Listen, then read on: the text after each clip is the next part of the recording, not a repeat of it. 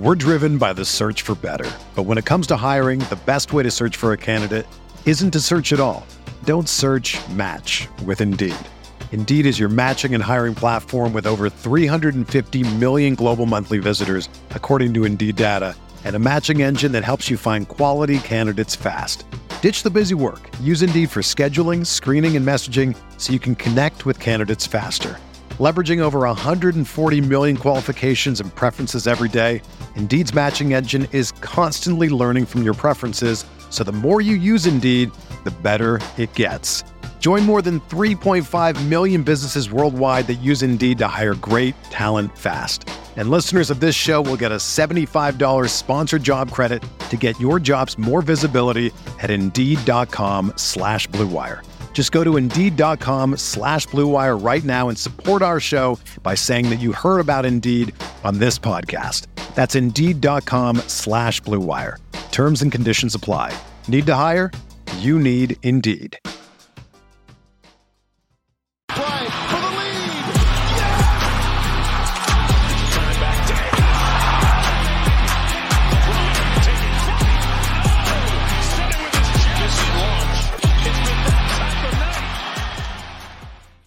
Hello, Lakers Nation. Welcome into the LakersNation.com live show. I am Trevor Lane, and the Lakers, they pick up the big win over the Oklahoma City Thunder. LeBron James, how about 40? Merry Christmas, you filthy animal. The Lakers get it done, taking out the Thunder, the win that they needed and just lost four in a row. Finally, Lakers get back to their winning ways. Joining me tonight to help break this down. We've got Matt the Optimist Peralta, Optimism Prime himself in the house to talk Lakers basketball, as well as typically a Dodger guy, but he does jump in with Lakers stuff Oh. from time to time. We've got my guy Jeff Spiegel. Guys, how you doing? Uh, this is a wonderful surprise. Hi, Jeff. How are you doing? It's good, good, good to be here. I was on the, I was doing the playback tonight, and so I texted Trevor and said, "Hey, I was dialed into this one. I'll hop on for a bit." So appreciate you having me. This was this was not a bad game to make your your playback debut of the of the season for Jeff. This was this game was nuts. Back and forth. The Thunder were throwing haymakers at the Lakers. The Lakers were firing right back. Jeff, what what was your impression during the game? Because to me, I I was I was nervous. Let's put it that Yeah. way. But it, but it, that was an incredibly exciting game too. Well, and I think the thing that impressed me most was just they their ability to withstand runs. There were a lot of times where they'd go up five or seven, and then they'd give that lead right away. Um, but you know, the fact they built up that lead in the third quarter, go up by you know 17. Oklahoma City cuts it to like 10, nine or 10 with, you know, eight or nine minutes to go. And you're start, you know, I was joking with Ryan Ward. I said, all right, what's the confidence level right now that they're going to hang on? And Ryan was confident and they just kept building that lead back up and counter punching every time Oklahoma City said hit him with something. So uh, it was impressive stuff. Certainly helps when you get 40 out of LeBron James. Uh, Matt, did you share that optimism throughout the game, or were you getting a little nervous? Um, so I I honestly was getting a little antsy, but I I still think the Lakers were gonna hold on. I think that there was just too much of a lead for the uh the Thunder to kind of cut into at that point in the fourth quarter. So I wasn't like you know thinking that the Lakers were gonna blow it, but I think it was a little bit closer than I would have liked. But uh, beggars can't be choosers. Um, after losing four games in a row, going on the road and beating the Thunder, I'm gonna take this win however we can get it. Yeah, absolutely. Absolutely. And the Lakers will too. Uh, Face Reality said finally Darvin Ham moved D'Lo to the bench. Look at the result. It's a win. That was one of the big stories going into this game was a major change to the starting lineup. Darvin Ham, the guy who's often criticized for playing too many guards, decided to play no guards in the starting lineup. Bench D'Angelo Russell, instead put in Jared Vanderbilt. So the starting lineup was LeBron, Taurean Prince, Cam Reddish, Jared Vanderbilt, and Anthony Davis. Uh, Jeff, w- how you, how did you think that worked out for the Lakers? And was that the secret? Just bringing Yeah. D'Lo off the bench? Did that make all the difference here?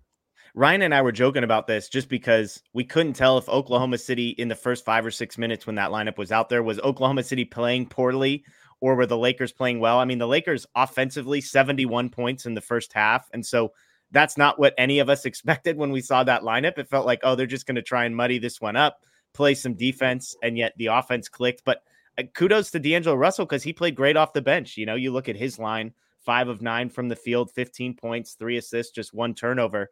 So, you know, it's a small sample size, but it's hard not to be encouraged by the results tonight. Yeah, I was uh, I was impressed with what we saw there, but it was bizarre because that lineup you would think, okay, yeah. the offense is going to be terrible, the floor spacing is going to be horrific. The only way they're going to score is if they can force turnovers and run in transition. Instead, both teams were red hot. Neither team could get stops, and that's the one thing you think you'd be able to get with that mm-hmm. lineup on the floor. So certainly was a bit ironic, but I also thought it was interesting how quickly Darvin Ham transitioned away from that lineup. He only played him about five and a half minutes or so in the first quarter, and then went to more of a traditional lineup by bringing in Austin Reaves and Rui Hachimura. And then you had a guard on the floor. Rui was at the three at the time. LeBron and AD uh, were at the four and the five, respectively. So I, I thought that while Darvin came out, everybody went, "Oh my gosh, this is a major shift." It really was just kind of to start out the game, and then he he relented and went back into more of a typical lineup. Uh, Matt, what are, are we expecting to see more of this? All the wings lineup to come, or or do you think that this is more Darvin just kind of like starting out with uh, a defensive mindset, and we're ultimately going to see more of a true guard on the floor with these guys? Yeah, I think that's an interesting question. I think that for the time being, given that the Lakers won, I think we'll see this lineup a little bit more, especially given the Boston matchup coming up on Monday on Christmas. So um, I definitely think that's just something that they're going to experiment and tinker with a little bit more. Um, I'm sure we'll talk about the Gabe Vincent news later in the show, but um, I think the, the Lakers are kind of getting backed into these sort of lineups where it's all wings, and then we're kind of reverting to the 2020 offensive formula with point guard LeBron. So um, I think it's going to be a little bit of a. I think we're going to see some ebbs and flows for sure. But um, honestly, again, um, if it's if it's working, I don't see a reason why to change it up at this point. Guys, you know, one thing that that I've talked about a lot over the last couple of seasons has been that LeBron doesn't want to do this. Mm-hmm. He doesn't want to be the guy handling the ball all the time. That's why the Lakers got Dennis Schroeder the first time. It's why they got Russell Westbrook. It's why they got Dennis Schroeder the second time, in part because LeBron doesn't want to have to initiate the offense all the time. And now we're going back to that 2019 2020 lineup. Is this is that sustainable? Like, does that worry you at all about him having the burden of initiating the offense more by like legit playing the point guard position now? Um, well, I'll, Matt, I'll, Matt, I'll ask you this question. I'm just curious. Like, were you surprised that Austin Reaves wasn't the guy that that popped into the starting lineup? Because I felt like that would be more of a like for like switch.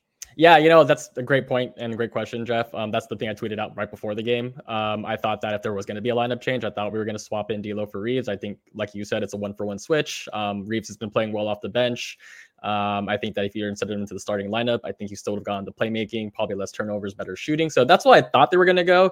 Um, so again, um, Darvin and the coaching staff are doing their thing where they're trying to experiment. But then to Trevor's point, um, I am a little bit worried. I know that, you know, LeBron can definitely do these in spurts. I think this is what you'll see in the playoffs a lot is LeBron dominating the ball, bringing the ball up, initiating position uh, possessions, etc.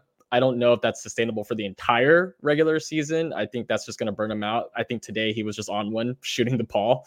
So I think it worked out in the Lakers' favor, but I think there will be some nights where he's going to need some help, you know, just doing all of that stuff. So I, I would be careful to you know not not stretch them too thin at this point of the season. But I think because the Lakers are in this rut, they just need to get wins however they can. And I think still LeBron with the ball in his hands is the best option for the Lakers.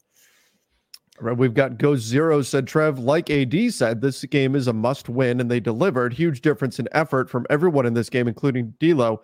This lineup works. Hopefully, Darvin Ham took notes. It looked uh, it, they played it like a tournament game. I think that was that was my main. I'm watching this game yep. thinking, okay, this energy level, this effort, this looks like a tournament game again. Like they badly wanted to win that game. That was was my my. I thought it was night and day their effort level in this one compared to other games. I don't know if part of it was because LeBron was more energized from resting a game uh, in the last one, but this looked like tournament game effort from the Lakers. Again, I don't think they can do this every single game but it was good to see that when they really needed to, they still had this level to go to because this is what they're going to need to do in the postseason. Yeah, I was looking at the box score from the last time they played Oklahoma City, and the two things that jumped out to me were that the Lakers had gotten out rebounded by like eight rebounds and had double the turnovers as Oklahoma City. And in this one, it was the exact opposite. The Lakers won the rebounding battle. Um, it was by, I think they ended up winning by two. It was like plus eight or nine or something halfway through the fourth and then um, also tied in turnovers. So just those two things with shooting 50% from three, like you, you, throw those three things in a pot and good things are going to happen. Yeah, LeBron James five of five from three. Great. D'Angelo Russell three for six. Austin Reaves two for five. Rui three for five. I mean, this with the lineup out there playing, more wings playing. Cam Reddish was 0 for 4. Jared Vanderbilt was 0 for 1. But everybody else was Yeah. knocking in their threes at either their average or well above their average. That helps you win a game quite a bit too. Again, I don't we can't expect that, but I also think it wasn't just they had a hot shooting night. I thought their energy, their attention to detail, uh, the defensive side, uh, the defense wasn't always great, but in general, I thought they attacked this game with more force, but still, it didn't hurt that they shot 52% from the field, 50% from three, 83% from the free throw line. But sometimes that's what you need to do to beat a team the quality of OKC. Yeah, I was just gonna say that. I don't think it matters what lineup you throw out there if you're gonna be shooting that well from the field, especially from yeah. beyond the arc. So, um, definitely an outlier game as far as shooting goes. Um, I think you and I, Trevor, have talked about this a bunch about just the Lakers shooting league average. Um, I don't know if that's ever gonna happen with this current roster, but um, again, I think this will float the percentages just a little bit, and maybe they'll bump up maybe a spot or two. So hopefully, you know, the hot shooting sticks for at least next game because I cannot lose to the Celtics on Christmas. Just Well, I'm was gonna say I was now. expecting I was expecting this energy level to be saved for Christmas. I was I was surprised that we got it, you know, on December 23rd because I felt like that was the game that they had circled. But Trevor, to your point, it, it looked like they they got up for this one. I, I hope we didn't just get to open our present early and then on Christmas Day we're not going to see this this again. Um, yeah, that's going to be something now to now to look forward to. Uh, we did just get a, a new YouTube channel member, which by the way, you guys can check out the perks that we offer for our channel memberships. It's it's Jose Calderon. I'm Oh, assuming man. this is the Jose Calderon. He is a huge Lakers Nation fan. So Yeah, welcome, to- welcome to the channel uh, membership program, Jose Calderon, former former Laker at one. I was just about to say that. Yep. Former Laker, which is what everybody remembers him for. Is his time as a Laker, of course. Welcome in, uh, Jose Calderon. Uh, Mohammed said, so they can play hard. Great team effort. What Trevor always says is true. This team always just follows LeBron's energy. I hope they have some gas left in the tank for Boston. Um, yes, I'll agree that I was right. Um, but no, but you can Take you can lap. tell you can Yeah. tell that when LeBron is really locked in, when LeBron's you you can see it mostly. This is where I notice it. It's in his defensive rotations. And Oh, by yeah. the way, I guess we should just we should just make this official, guys, because I don't think there's even any reason to debate this. Superstar of the night. Superstar of the night. It's LeBron James. I mean, he was he was absolutely ridiculous in this one. Uh, 40 points, seven boards, seven assists, two steals, two blocks, making all the plays down the stretch. 13 of 20 shooting, five of five from three, nine of nine from the free throw line. That's the most free throws he's made in a game this season. Which, when you compare that to like Joel Embiid and some of those guys, it it, it is is a little bit it, it angries up the blood a little bit when you see that. But um, but nonetheless, LeBron James absolutely fantastic in this one, and you could tell LeBron wanted this game, and everybody else picked up their game as a result. That's maybe not how it should be, but that's how it is. The team goes energy wise as LeBron goes. Um, I will just say, for the record, it is always a good night when LeBron scores more points than his age. So yes. hoping for that. I mean, he had he had a chase down block in a double digit game on Lu Dort with you know what ha- halfway through the fourth quarter. I mean, it, was one of those nights where you felt like there's ex- there's opportunities for him to throttle down. Where it's like, all right, we're up by twelve, you know, Mhm. and there he is chasing Lu Dort down, slamming it against, slamming it against the backboard. So kudos to LeBron because it was yeah five of five from three was like the the cherry on top of what was a great game in every other facet. And on that specific play, that must have been just absolutely terrifying for Lu Dort. Like he goes up to shoot, and you look up, and there's LeBron, arms out. I mean, he, LeBron was going to block that no matter what side of the rim Yep. Dort tried to put it on. Like LeBron just descended upon. It was like like Batman coming down out of out of the out of the rooftops. Absolutely incredible stuff. Can uh, I from um the- can I can I say Yeah. this real quick? Isn't it nuts that LeBron is the leading scorer in NBA history and his most signature play is probably a chase down block? That's Crazy. true. That's true. Yeah. It probably yeah. What is that? Is that is that LeBron's signature play, It has or to is be. it is it the I mean, hammer I- dunk I where he said- pulls it back? I said I said on the on playback today that when I think of LeBron 10 years from now, I will think of him putting his shoulder down, driving in the lane, guys bouncing off him in the layup. I mean that that's like oh the spin move in the sense that that's what Mhm. I think about. Mhm. But as far as like the most iconic individual play, you know, I think Trevor, the cockback dunk, or the chase down block, those feel like if we're Mhm. talking individual plays for sure. All right. Uh, was skeptical about this lineup, but I think long term it could work if we find a better player to replace Cam on the market. He's not not a, not a good enough shooter to have there, but having Bron run point is the best. You've got two guys in Cam and Vando that both have uh, similar deficiencies, and that teams can leave them behind the three point line. But boy, can they wreak havoc out there! How about that? Um, the steal off the missed free throw and Oh, then yep. kicked out to an Austin Threeves.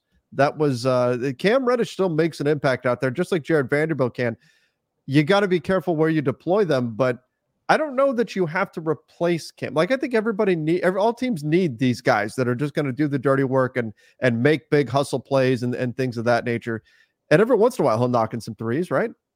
Yeah, I mean, I, I think you have to keep Cam. I think at this point he's proven he's useful. I don't think I think you know the hot shooting stretch he had for like a couple of games is is obviously dying down now, but defensively he has so much utility on this team. So I wouldn't outright replace him, but I do agree that I think the Lakers definitely need an upgrade at somewhere on the roster, at least another rotation guy. Hey, come on, Matt. Uh, highest plus minus on the team tonight. Cam Reddish plus 13. Tells the Yeah. whole story, right? I Okay. I I love it. Um and I think I've gone on my tour already about how sorry I am for doubting Cam in the offseason. So I love it. Keep doing it. He he he can do it. He Uh, do it. face face reality said LeBron five and five from three, nine and nine from the free throw line, 40 points. Incredible. Crown the man. Absolutely. Mamba mentality said, I like the change of the starting lineup. Also like the lineup requested uh, by KP of ESPN, Kevin Pelton. This was needed. I didn't see the Pelton one. Uh, defense and offense is now spread evenly throughout the starting and bench lineups. I don't know if I agree with. I actually think there's a little bit of a uh, defensive deficiency with the bench unit and offensive defen- deficiency with the starting unit. We just didn't see that. Like I Yeah. think if these lineups play this way for 20 games, it'll fall more into the norm where that five man group will probably have some issues on the offensive end. And then if the bench unit is D'Lo and Austin together, they'll probably have some defensive deficiencies as well. That's what I would. I think this is we're very much in small sample size territory. I'm not expecting the offense to click with LeBron, AD, then Vando, Cam, and Taurean every single game. Yeah, I was gonna say the, the Reaves Reaves and D'Lo on the second unit is a weird fit together. You know, that's kind of why moving D'Lo off the first unit and not putting Reaves on it. It's sort of I, I'm with you, Trevor. It feels like an equally flawed lineup because those two guys. I mean, sure they can play next to each other. You're kind of minimizing the the upsides of both of those guys while also maximizing the downsides of both of those guys because you don't have somebody next to him that can help them defend. I mean, Reaves is a much better defender than D'Lo, but like both those guys are best when the ball is in their hands to some degree, and so letting just one of those guys cook on the second unit seems to me like it would make more sense. But we'll see. yeah, like to me, it's a little bit of cannibalizing touches. All right, let's let's get to this because this was the other big news of the day. Oh yeah. Uh, he said, "Get Gabe and Hayes off my my team." He's also celebrating the win. I'm assuming this is a Ric Flair woo right here that he's throwing in. Uh, we need just need to get better, uh, a better backup big and catch and shoot point guard, and we're back. Gabe Vincent. So news broke. First of all, he got downgraded to doubtful for tonight's game, and then Shams Charania revealed that he was uh, that he is exploring potentially having surgery on his knee, could be out six to eight weeks um, with this this surgery that he may be getting. Again, we don't have a lot of details. It's not official that he is getting surgery, but kind of sounds like this is the way it's going to go. I mean, Darvin Ham said his knee swelled up. He came back and played one game. He hasn't played since the end of October. Comes back, plays one game, and his knee instantly swells back up. That's not great. That's mm-hmm. not a great sign. So there's a couple of different angles we need to look at here. And I guess let's just start with on the court. Gabe Vincent, now he's out for the foreseeable future. It might be mid February, it might be later by the time they get him back. What do the Lakers do? Do they does this mean they need to go get another guard on the market? How do you handle this, guys? Um, I mean, I just kind of feel like the Lakers go back to playing how they've been playing. I mean, Gabe has only played in five games this season. He's basically been a non-factor. um, which is unfortunate because I was really looking forward to seeing him play. I mean, the Lakers dealt out some real money to him in free agency, and now he's on the shelf for like two months, uh, supposedly. So, not great. I do think that um, the Lakers could use another ball handling guard in the market as well, but just given the roster crunch right now, I definitely would be prioritizing another backup big. But I think you kind of just roll with what you have right now. Um, hope to survive, and then hopefully Gabe's able to come back post All Star break healthy. Fingers crossed. Yeah, I mean, at least the six to eight weeks. You know, I I saw that and immediately thought, you know, hey, this is somebody who just wants to get ahead of it and be available for a stretch run, for a postseason run. So it's kind of like knowing that those are the aspirations of this team. You know, maybe that's the the the best plan of action. But I also just have to say this as an aside, Trevor. I laughed when I saw that you had posted like the Lakers need a backup big man video the other day, and I was like, does mm. Trevor just pre-record this and just post the same video every year? Because how many years in a row has the question been like, who is who's the Lakers' second or third big going to be? I mean, it just feels like a never-ending problem. So I know that that that and shooting. Yeah. Yep. yeah. shooting. The Lakers need just, more. You can you can schedule those tweets. Yep, it's year in year out. You can also the Lakers curse on their three-point shooting. Yep, absolutely. Schedule those tweets, no problem. So those videos, pre-record them get them done, yeah. get them in the bank. yeah. Um, yeah, this is this is tough though. For uh, so the other angle to this is beyond just on the court. Gabe Vincent is a ten point five million dollar contract, goes for two more years after this one. Yeah, and we've been t- pretty much every trade that comes up whether it's Zach LaVine, whether it's Donovan Mitchell, whoever, whatever name you want to throw out there. Salary like, balanced. Sorry. Right. Gabe Vincent is the first guy that gets thrown in every Sorry. time. It's D'Angelo Russell and throw in Gabe Vincent. Makes the make the numbers match with Gabe Vincent. We've heard that from tons of Lakers fans. Yeah. If he's hurt and he has two more years left, I that may take him off the trade market. I don't know if teams are going to want to take him on at the trade deadline if yeah. he is currently injured, can't get on the floor, and you still have to pay him for another two years, depending on exactly what's happening with this knee. This could wind up being actually a really big deal for the Lakers, not just on the court, but in the trade market as well. We're driven by the search for better. But when it comes to hiring, the best way to search for a candidate isn't to search at all. Don't search match with Indeed.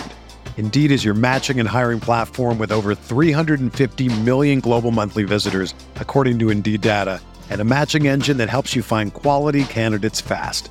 Ditch the busy work. Use Indeed for scheduling, screening, and messaging so you can connect with candidates faster. Leveraging over 140 million qualifications and preferences every day, Indeed's matching engine is constantly learning from your preferences, so the more you use Indeed, the better it gets. Join more than 3.5 million businesses worldwide that use Indeed to hire great talent fast. And listeners of this show will get a $75 sponsored job credit to get your jobs more visibility at Indeed.com slash BlueWire. Just go to Indeed.com slash BlueWire right now and support our show by saying that you heard about Indeed on this podcast. That's Indeed.com slash blue wire. Terms and conditions apply. Need to hire? You need Indeed. For the ones who work hard to ensure their crew can always go the extra mile, and the ones who get in early so everyone can go home on time, there's Grainger, offering professional grade supplies backed by product experts so you can quickly and easily find what you need. Plus, you can count on access to a committed team ready to go the extra mile for you. Call, clickgrainger.com, or just stop by. Grainger for the ones who get it done.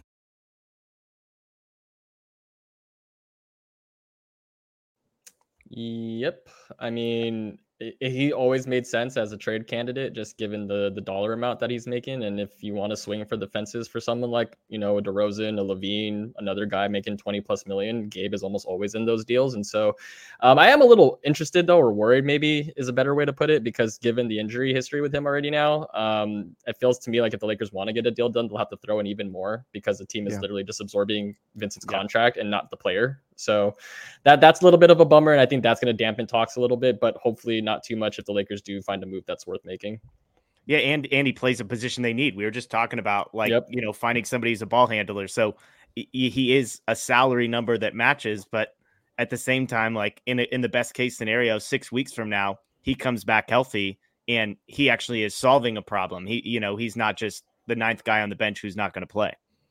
Yeah, that that would certainly be ideal. We'll see Um, I, I, think we need to find out more about exactly what's happening with this knee. It's been pretty vague. So, so far, some but... of some of the doctors I've been following on Twitter have mentioned that the timeline and the swelling portion of it seems to indicate meniscus. Um, and you know, given that sometimes you can rehab a meniscus without surgery, that seems to be like the, the prevailing thought is that that's what they were trying to do. Ah. But given that it's it's it's swollen again, it's it's probably likely that he'll need surgery to actually fully repair it. So longer timeline in that sense.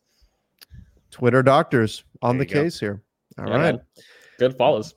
All right. I got to take off, Trevor. Matt, I appreciate you guys having me on. It's been fun. So best of luck the rest of the uh, the show, and hopefully the Lakers get us a better Christmas present on Christmas Day. Agree. Let's hope so. Let's hope so. Jeff, thanks so much for jumping on. Thanks for your work on playback today. Um, appreciate you jumping in there for us. Yep, go Dodgers. Absolutely. Merry Christmas. Go, go Dodgers. Yep, that's right. That's right. Go Dodgers guys make sure uh, you go check out dodgerblue.com you can also find the dodger blue youtube channel our sister site sister channel. Uh, they do a tremendous job covering the dodgers. Jeff covers everything over there along with uh, matt moreno who's absolutely phenomenal and editor extraordinaire daniel starkand who you guys know uh, from lakers nation as well they do a, an insane job covering the Dodgers. So go check them out, that Dodger Blue YouTube channel and dodgerblue.com. Those boys um, have been busy, Trevor. Oh man, they have the man, they have had they've had a they, like they've had day. a busy, busy yeah. winter. Like, I mean, they are they're, in December is our July stuff. right now. Yeah. Right? Yeah. They're having a good time. They're having a good time. They're doing a great job covering it. But man, some big moves being being made by the Dodgers. Exciting stuff. All right, let's see. Mission 86 said, and you didn't believe, Trev. I said, my gut tells me that going away from shooting, punting shooting, which is what I took that starting lineup as, is a bad idea in today's NBA. We'll see if that's correct or not long term. He said, okay, most important game of the year coming. Let's smash the little green men, master lock Danny Ainge just because. I like the Why I like not? the sentiment here. Why not?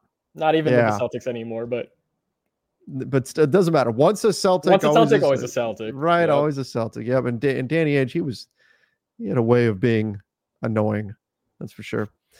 Uh let's see. Oh, we did that one already. We've got let's go. Oh, you know what? Let's do this. Let's let's do this. Star in your role. So the star in your role, chat. Mm-hmm. Fire it up. Who should be the star in your role from this game? Who stepped up? We've got a number of candidates here.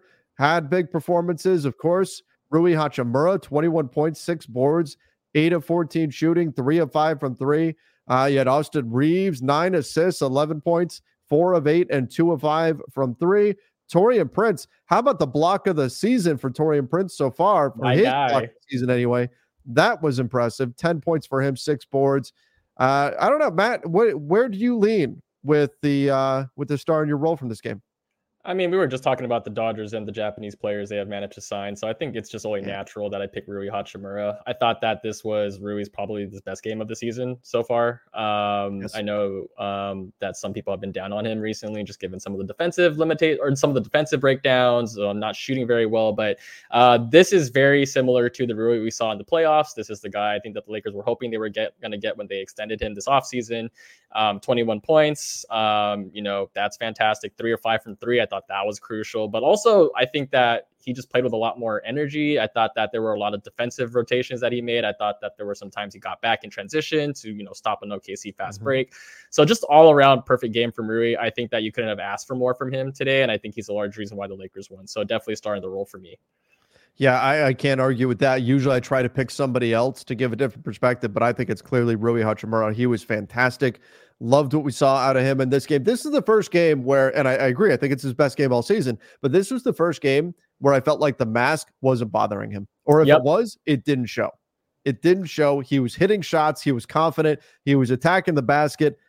My goodness, if that left-handed dunk that he tried to throw down had gone down, he tried to commit a felony today. Yeah. He he tried to end lives with that one. And that was, oh my gosh. I, I was hoping, and unfortunately, it, it, he got the back iron and it wound up being two points going the other way. It was a four point swing. But Rui was aggressive. He was attacking. He looked confident and comfortable in all of his movements. I don't know if it was just the team was fired up in general, if it was a playoff atmosphere, like that was the mentality of the Lakers. And so somehow playoff Rui got activated because we know that's a thing Um, he was fantastic, and, and I hope we see more of this out of him because this is he's doing this. Nobody's going to be talking about putting Rui in, in in trades anymore if he keeps doing things like this. Oh, for sure. And you know, to your point about wanting to pick someone else, I don't know if someone's brought this up yet. I don't know if we'll get the question, but I think an honorable mention should go to D'Angelo Russell. Um, he has been the easiest target for Lakers fans' ire the past couple weeks now, and rightfully so. He's just been playing bad and got demoted as such. But I thought that he took the benching in stride. I think that this was a good wake up call game from him. 15 points, five of nine from the field, three of six from 3 mm-hmm. um, one turnover, which Jeff brought up earlier. I think that's a big part of this game and his uh his performance today too. So I also want to shout out D'Lo just because I know he's been catching a lot of flack, but I thought today he was excellent in what he was asked to do. Yeah, uh, D'Angelo Russell, not easy to come off the bench, and then he airballed his first shot. Yeah, so that looks not a strong start. Uh, I went, uh oh, because I mean we've had real questions about confidence. Like the body language didn't look. It looked like it was back to the Western Conference Finals, where it felt like the Denver Nuggets got to him. This slump, whatever caused it to happen, it felt like it was really affecting his confidence. Mm-hmm. And so for him to ultimately finish the game shooting better than 50% from the field, 50% from three, you'll absolutely take that out of D'Angelo Russell. Now, I will say this: we've got some dissent here in the in the comments. Joseph said, "Do not bring up the box score or justify D'Lo. He might drop 15, but he was a minus three to go in the third. He bricks two and gets attacked down 16. Ham sticks with him, and they cut in more. D'Lo out. We built our lead. Package D'Lo, bring in Caruso." I did think that at the start of the fourth, Darvin Ham went with the lineup that was more offensive, which we've seen happen in games before. For some reason, the Lakers will be up, and rather than putting on his defense, he'll put in offensive players. And that was a little bit of an issue in this game, too. That said, D'Angelo Russell's ability to shoot the three, his ability to score the basketball, I think is important for this team. I don't know. Like, I don't think this game necessarily pulls D'Lo off the trade block. I still think we're going to hear a hundred different D'Lo trades between now and February eighth. But it was just good to see him bounce back. Because look, here, here's the thing: even if you're like Joseph and you're saying trade D'Lo, D'Lo has to do this. Because mm-hmm. if he's playing the way he does, he did the last couple of weeks, all the way into like say the end of January, teams are either going to ask for a lot more in a trade or they're not going to be willing to trade for him. Period. I was just gonna say that. I mean, like, look, I, I just wanted to give him credit for this performance, but that's not gonna remove him off the trade block, like you said. He's still very much uh, on the table for teams and for the Lakers to make a deal. I mean, just look at the salaries. Um, you know, again, if you want to make an impactful roster move via trade, he is almost certainly going to be the piece you move in it. Um, yeah. And you're hoping that you know, again, like the comment here is if you really are set on D'Lo getting traded, you want him to perform well. That way, it's not driving up costs in negotiations. Yeah, exactly. Exactly. David said, I love Trevor Lane. Me too. Me too. Me too. You you too?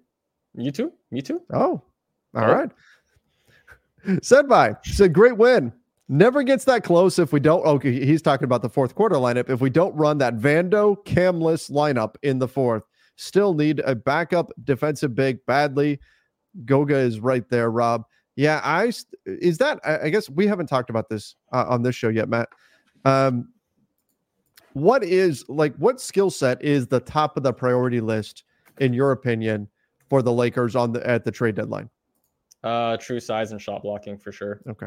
And I said true size because I know we're pegging Jaxson Hayes as a center, but you, he's just not impactful at the rim. I think when he is the sole backline defender, um, definitely a good help side weeks or a weak side blocker, uh, like when AD's in the game. But by himself, he can't anchor the defense at all. So I, I prefer a bigger body in there with some length. I know those guys just don't grow on trees, but um, if I'm looking at the market or scouring for it and I'm trying to make like a deal on the margins, that's that's where I'd look first. Who's your who's your ideal target? Knowing that it's got to be somebody that's not that can come off the bench or could play with AD, like all that kind of stuff. Who do you think is the the realistic ideal fit? Uh, you said realistic and this ruined it, but my dream's Jarrett Allen. Man, wouldn't that be great? Yeah, that's that's the, that's the dream. Just because, like, look, like I, I don't think the Cavs are going to trade anyone, and this no. is like a real the quick tangent, but just given the injuries to Mobley and, and, Garland, and there's a very real possibility that they could slip. Um, and I know they've talked about you know dangling Jarrett Allen in trades. Um, I just don't think the Lakers have anything other than you know Austin Reaves, who I don't think they're trading. But um, I think that's where the conversations would go. So that's why I said Jarrett Allen's kind of like the guy I'm, I'm thinking of. Yeah. Uh, but that kind of player. Um, I think um, I am blanking on his name, but the guy from Charlotte, and I think um, Sean's even tweeted this before. Um, one of their centers would be also a, uh, I think, a realistic get for the Lakers. Is it uh, now? They've got a number of guys uh, that they've got a few guys that that could be really interesting at the center position. Uh, is it Nick Richards? Is that the one you're thinking of? Yep, Okay. Yep. Yep. Him. Yep. That or uh, they also have Mark Williams. I don't think they're going to move him though. But uh, but yeah, that that would certainly be a Oh. good fit for the Lakers if they can get someone like that. I think they just need they just need a big physical player. And I still have people saying, "Well, go get Dwight Howard or find a way to bring back JaVale or something like that." But I, I think you need to go younger here. This team is built younger. See what you can find out there. One of my favorites, um, it's uh, from Washington. I don't know why I'm spacing on his name right now, Oh, But oh, oh, you know- oh, oh, oh. but you know who I'm talking about, Daniel Gafford. Yes, Um, him, and also the chat is throwing in um Clint Capela, which I also think is a good one. Yeah, Clint Capela. I think Clint Capela is going to cost a little bit to get him, but if you can get him, he'd be he'd be great as well. I I Um, would be willing to give up a first for Clint. Yeah, I think so. I think he'd be a nice fit. He's in a a nice really fit. manageable contract too, two years.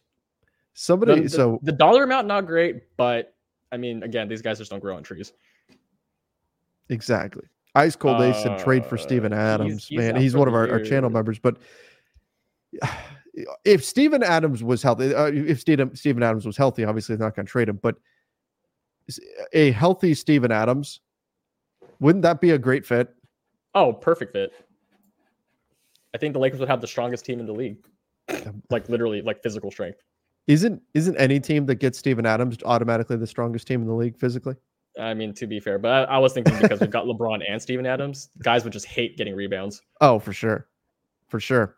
Uh, Peanut Butter Badger said, It's my birthday, and all I wish for was a Lakers win. Well, Oh. happy birthday. Happy birthday, my friend. Very cool. And I'm so glad the Lakers were able to, to deliver a win for you. Matt, do you do you ever like kind of feel bad for people who have their birthday on or super close to Christmas? Yeah, so see, this is a good one because uh, my birthday sort of falls in that category. I am born on January 6th. Um, shameless plug for anyone out there who wants to wish me a happy birthday or send me There we go. Um, but no, yeah, my birthday gets lumped in all the time with Christmas, even though it's like you know a little less than two weeks out of it. But Do you um, feel shortchanged? Sometimes, yeah. I mean, I, I'm not really big on gifts to begin with, so I mean, fortunate for people that know me, but I think for other people in my situation, it's kind of a bummer. But you know what, dude? I hope you get gifts today and in the next two days. Yeah, absolutely. Definitely should. Uh, all right, let's get here. Ace of Hearts said, This ain't about gender, but okay. The female ref was god awfully atrocious. Just saying. Bron at the end went back to 2013. He was tired of the BS losing. Yeah. So, uh, first of all, the the the female referee, there were what she called the technical on Taurean Prince uh, when he was was sitting on the bench. That was a tense moment in the game where it looked like the Thunder were making a comeback and everything. Um, and there were a couple of calls, that, but you know, I, I thought in general there were some missed calls both ways. There were some moments where I thought SGA got a very favorable whistle, but that's kind of what guards get in, in today's NBA. As far as LeBron goes, there was a moment, Matt, where I'm like pacing watching Mhm. this game, right? Like the pressure is mounting. It's the fourth quarter. The Thunder are making their comeback. I'm getting upset. I am using language that I cannot use on playback and and here on our show.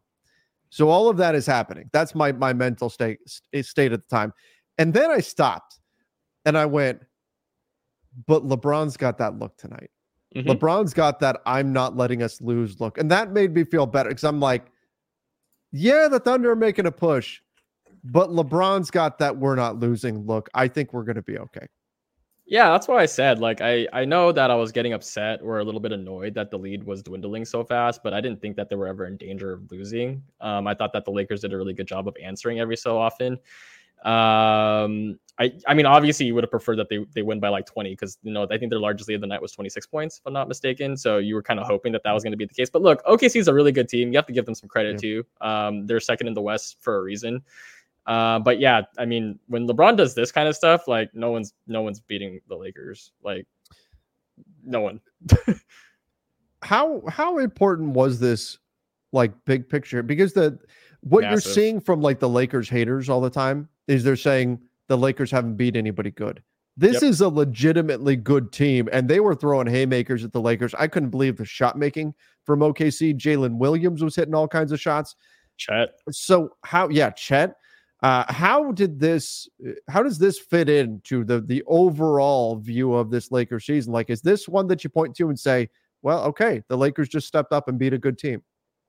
Yeah, I mean, I think in the the immediate short term, I think it's it's relief. First of all, I mean, that's what I felt when the game was finally over. Was oh my god, like we're finally done losing. Um, we've been talking ad nauseum about how hard the schedule is. Um, you know, the IST championship come down. So in that sense, like I, I think that is immediate relief for the team. I do think that there is some momentum that they can build off of this, but I just think that given that they have another tough matchup on Monday, um, that's when I'm going to wait and see because this is the kind of win where I feel like you could, you know, see a team propel themselves or or make a leap, but it needs to carry into Monday for me to really buy into it because this just can't be like a good good win against a really good team one day and then a loss uh, the next time like then all that goodwill just kind of goes out the window. So for me i still need to see some more continued success but for now i think it's it's good for the team's psyche to just you know get out of this funk of losing Yeah, absolutely, absolutely. Now, if they if they come out Christmas Day and, and give us a lump of coal in our stockings, Oh, it's yeah, we, we're gonna it's gonna push us right back over the edge. We're gonna Mhm. be right back in in that same place. Yep, exactly. So again, I'm I'm really hoping that they use this as fuel for Monday and say, look, we can beat good teams. We just we need to play the way we did on Saturday, and on Monday, if we bring it this way, I, I think they have a good shot. Uh, Chef Lev said, liked Ham's rotations tonight. Coaching coaching staff finally favoring size and athleticism in their minutes. Rui playing with LeBron and AD was Chef's kiss. Yeah, people have been asking for that for a while for Rui to join the starting lineup, and I thought that midway through the first, when they went to that, Reaves, uh, it was Reaves, Rui, LeBron, AD, and who was the other one that was on the on the floor with them at that point? I think it was Cam. I, I think so. That's right. I think it was Cam, and that was essentially the lineup people have been asking for. It's been bench, uh, bench Taurean, bench, and not that Tor- Taurean started to shoot the ball well, but move Taurean out, put Rui in, move D'Lo out, put Austin in, and I thought that group had some moments where they looked pretty good too. Now, offensively more so than than defensively, there were some tough moments there, but but yeah, I thought that in general the Lakers for the bulk of the game they had a size advantage over the Thunder. And we haven't always been able to say that about this Lakers team. I like the wing depth that they have. This path forward, I don't know how much they're going to play truly without a guard out there, but trying to play even more minutes, bigger, I, I think that could be the right path to, to go down for them. It- just to really hammer home the advantage they've got with the army of wings that they acquired over the summer. Yeah, no, I, I'm glad we're talking about this because I've been thinking about this a lot recently. I think that I don't want to say it's overrated because you definitely need guards, but I think that Yeah. the strength of this Lakers roster is going to be their wings, their length, their athleticism, right? And I think the reason why the Thunder specifically were a good matchup for the Lakers in this case is because they're kind of built the same way, but the Lakers have more length and more, you know, strength and post, like, you know, just more of a post presence than the, the Thunder do currently. So I, I think that's a large reason why you kind of saw it like you know play out the way it did tonight. You know, um, there's that adage that styles make fights, and I think that Yes. if Laker if teams try to go big, the Lakers can counter that way. I think it's when the Lakers try to downsize when they lose a lot of those advantages that we're talking about tonight. So um, I'm I'm happy. You know.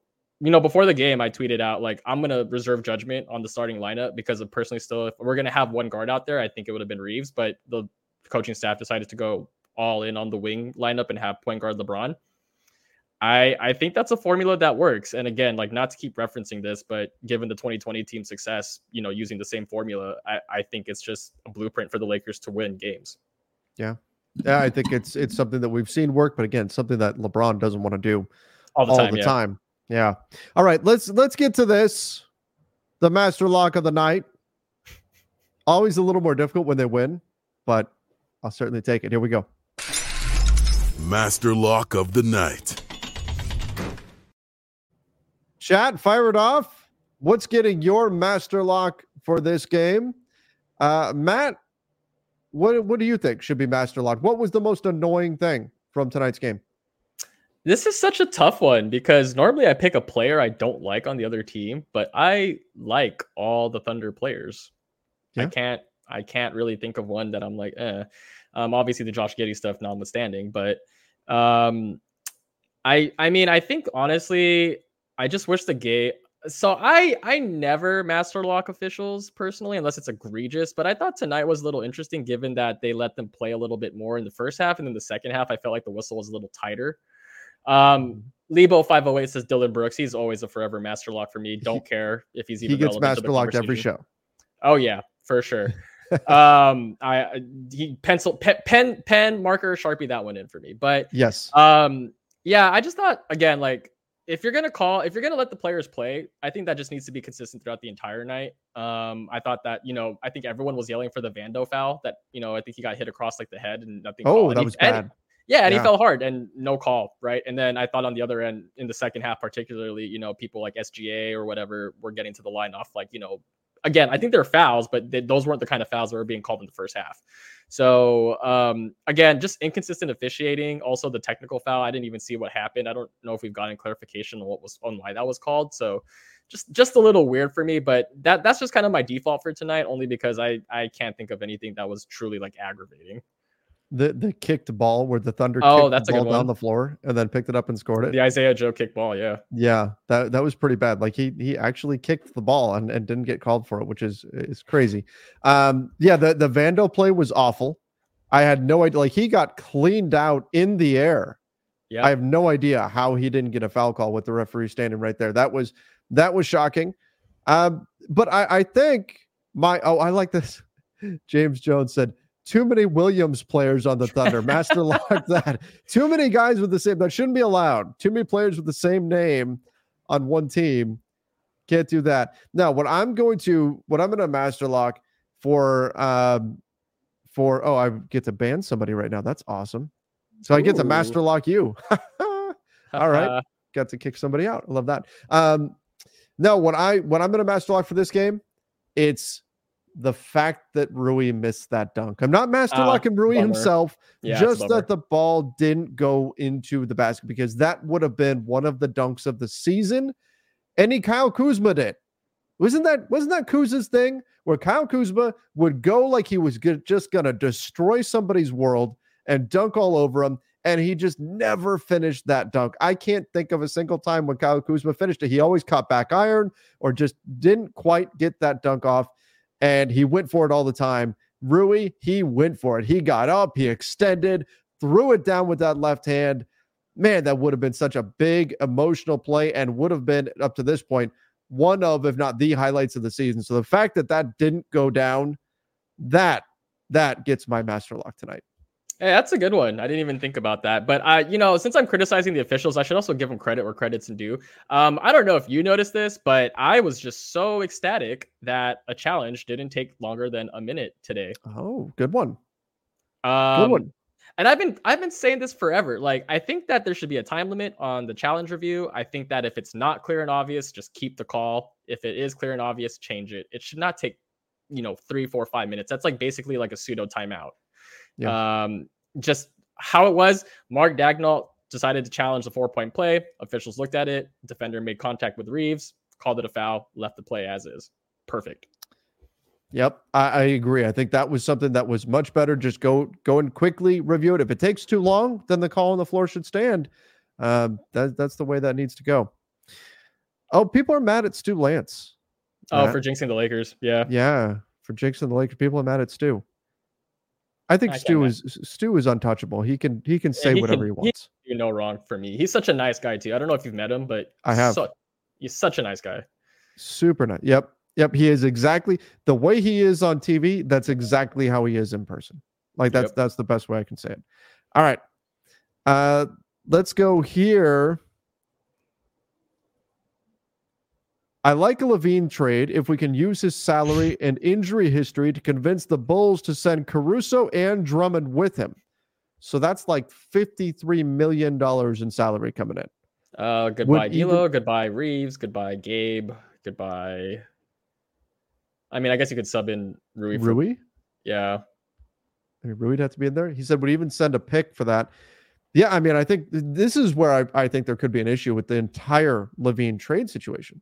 Is the report is that the Lakers view taking LaVine into their roster as a favor for the Bulls. So to Yep. me, that says that the Lakers view Zach LaVine as a negative value contract. if the Bulls are wanting positive assets back, that's going to be a tough hurdle to overcome. hmm So It's um, it's not quite apples to apples, but it's it's No. kind of similar to the Russell Westbrook trade, right? Large number, but then the mhm. Lakers forked over a positive asset in that deal. I don't think they're going to do that again, especially in this case. Um, look, I, I've been saying this forever. Like, I, I like Zach as a player. It's just it's so hard logistically to get a deal done between those two. And I think the Jovan piece and the other athletic uh, Bulls writer, I'm sorry, I'm forgetting his name, but um, they were spitballing that it would take three or four teams Yeah. to get a, a trade done between them. So at that point, I'm just gonna not consider LaVine an option right now. Yeah, I think I would prefer to look elsewhere if I Same. if I'm the Lakers than uh than to go all in on exactly. If he was making 30 million, sure. Hey, Sean Davis is here. I gotta gonna, go. I'm He's gonna get a suddenly little warmed up for his show, Oh, which is gonna start in like 10 I'm, minutes. I'm I'm suddenly busy. Sorry. I'm just kidding, Sean. I'm sorry that you had to watch another loss today, but um, Another loss. Who's watching the Chargers right now? oh, not the number one Chargers fan in our chat. Times are tough for the Chargers, but Ryan Sean was the worst. Ryan's probably mad at me because I got the whole playback chat on his back for uh proving that Ryan hates LeBron. So Ryan, that's why Ryan's mad at me. I'm just Oh, kidding. no. Good to see you, Sean. Good to see you too, bro. Oh no. All right. Well, Sean, let's before uh your show is going to start in just a few minutes here. Before we get to it though, what did you what were your kind of big picture takeaways from tonight's game? I thought the Lakers got some. Uh I, I think they got a little lucky. I think they got a little. I just don't know how sustainable everything is going forward. They did some fun stuff. I really like. There was a possession where the Lakers went with the ball screen and they had Cam rush to the dunker spot. I think Austin hit him for the lob. That's kind of intriguing. They try to do stuff like that with Vando, but Vando isn't the greatest finisher in the world. But Cam right there, you have the the jeez, Matt. Uh, Cam, you have the lob throw, the dump uh, dump off ability. Rui was a great cutter tonight. Um, the Thunder missed a bunch of threes. Like this is one of the worst Thunder shooting performances, comparatively speaking, to the rest of the season. So sometimes it's better to be lucky than good, though. So I don't know. We'll take the win. Yeah, 32% from three for the Thunder, and they are one of the best three point shooting teams in the league. So maybe a bit of a surprise, of course, that the Lakers shot better than the Thunder when the Lakers are one of the worst three point shooting I, I, teams. in I the was league. just gonna say, yeah, like I didn't want to say it. I didn't want to use the word lucky, but I think Sean's definitely on the right track here. Like I don't think the Lakers are gonna be shooting 50% from three anytime soon again. I mean, if they do it, great, but I'm just not expecting it. Yeah, and this is one of the highest frequency of like long mid range jumpers the Lakers took tonight as well amongst the entire season, 81st percentile, and the Lakers shot 50% on those mid range jumpers. Like how how how like consistent is that going to be from the mid range jump shooting, the shooting at the rim? Don't want to be negative, but I think that does play a small factor in my opinion. All right. Uh Shay Shay Jordan said better without LeBron. Whoever said that needs an uppercut.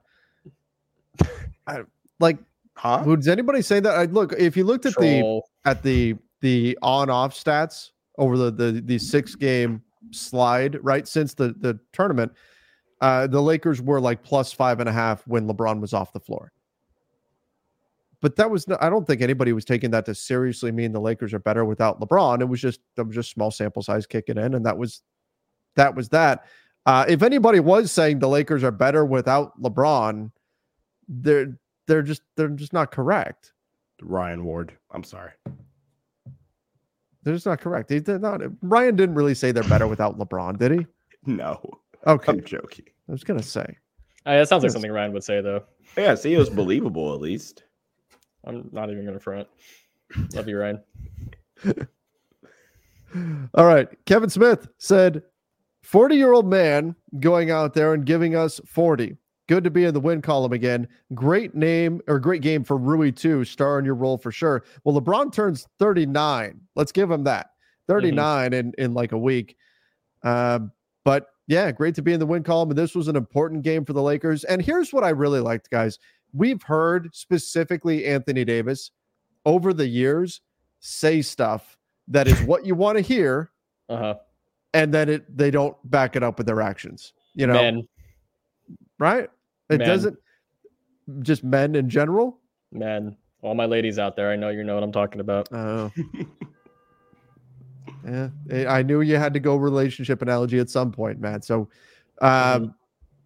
but this is this is one of those times where AD was the one who said, "This is we're going to treat this like a must win," and they did it. They can you treat every game like a must win, please? I don't think they can. Like, let's say, like, what's the real if they do this? And it, because I know it would be great to eh, people will just say, "Oh, see, they should play hard every single game." If they played like they played tonight's game every single night, what's left come playoff time? Jalen Hood-Schifino. Hey, there we go. Oh, you, the God. MVP of training camp, day one. Jeez, might be Colin Castleton at this point. I mean, look, I I I understand the point. They're not going to go, you know, full out 110% every single regular season game, especially not in December. But mm-hmm. I, I would like just, you know, a little bit effort every single game. Like at least pretend like you're trying. Yeah, there, there's a there's a bare minimum that you have to reach. That's mm-hmm. fair. That's fair. All right, let's uh let's do one more, and then we'll uh we'll give way to Sean's post post game show here. Uh Jay Soft said, Are we just gonna have to accept that D'Lo's minutes are bad minutes defensively? Just have to hope um he scores. Lakers look good again when he sat.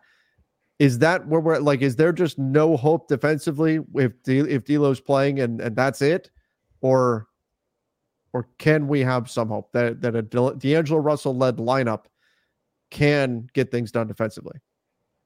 Um, I'll let Sean. I, I want to get Sean's opinion on this, but I've been thinking about this too because I mean there are a lot of teams out there that can scheme around a bad defensive player if they've got four strong ones around them. So I think if the Lakers can insulate them a little bit on the back end with like you know AD and like three wings, I think you can make it work. But um, I, I, just don't think that those.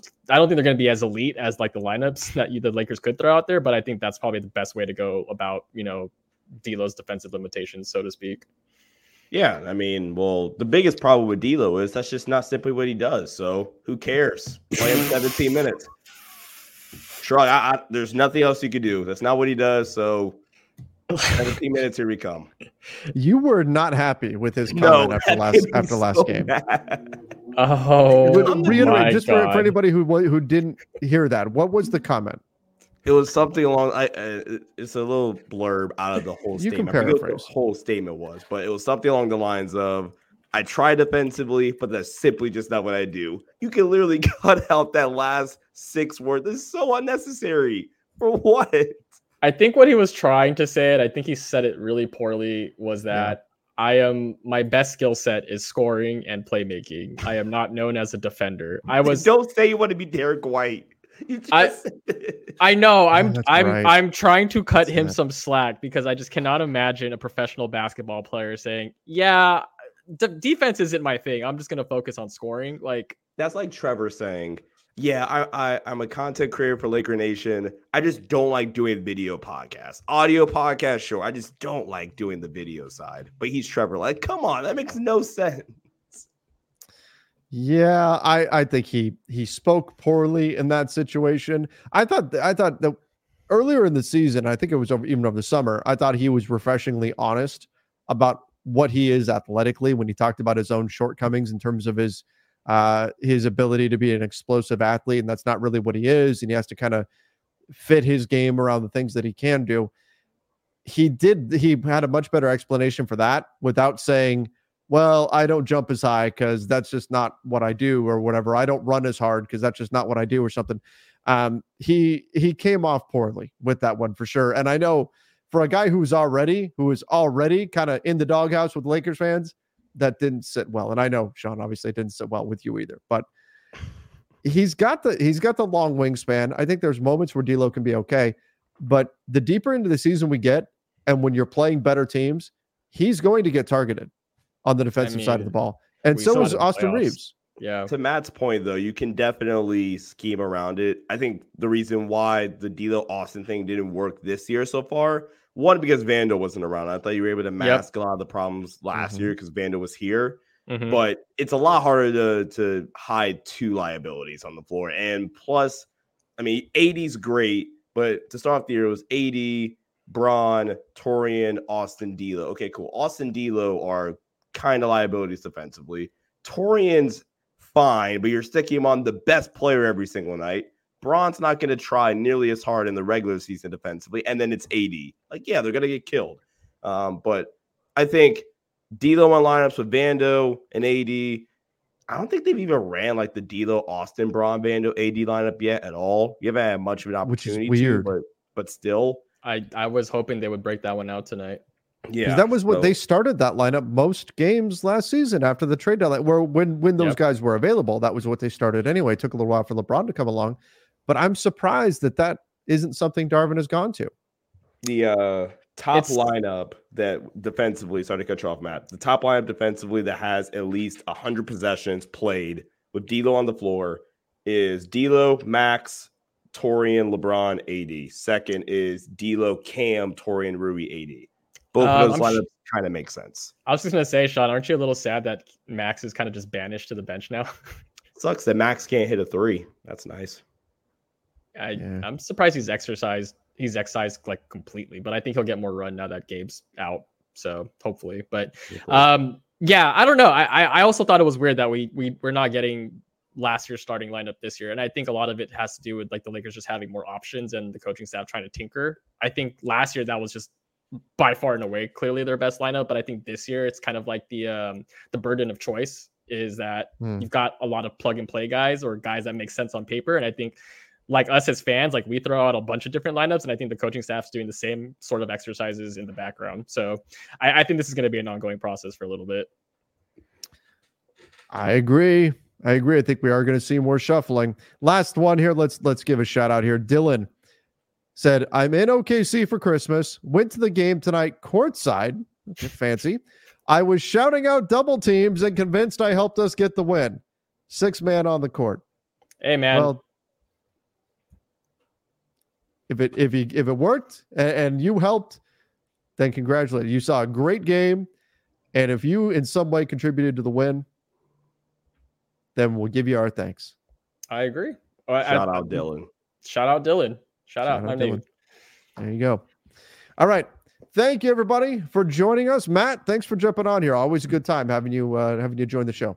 Yeah, absolutely. I just want everyone to know for the record, I didn't cherry pick this live stream. I told Trevor before the game started I was going to Mhm, come. he did. So it's it's not it's not me just showing up when times are good, guys. I promise. I I I I, I set aside time to do this one tonight, and I'm just happy that it ended up in a win. So um, hopefully I'm here again. Uh, the next time I'm on, I hope it's for another win again, and I hope that the Lakers can keep this going.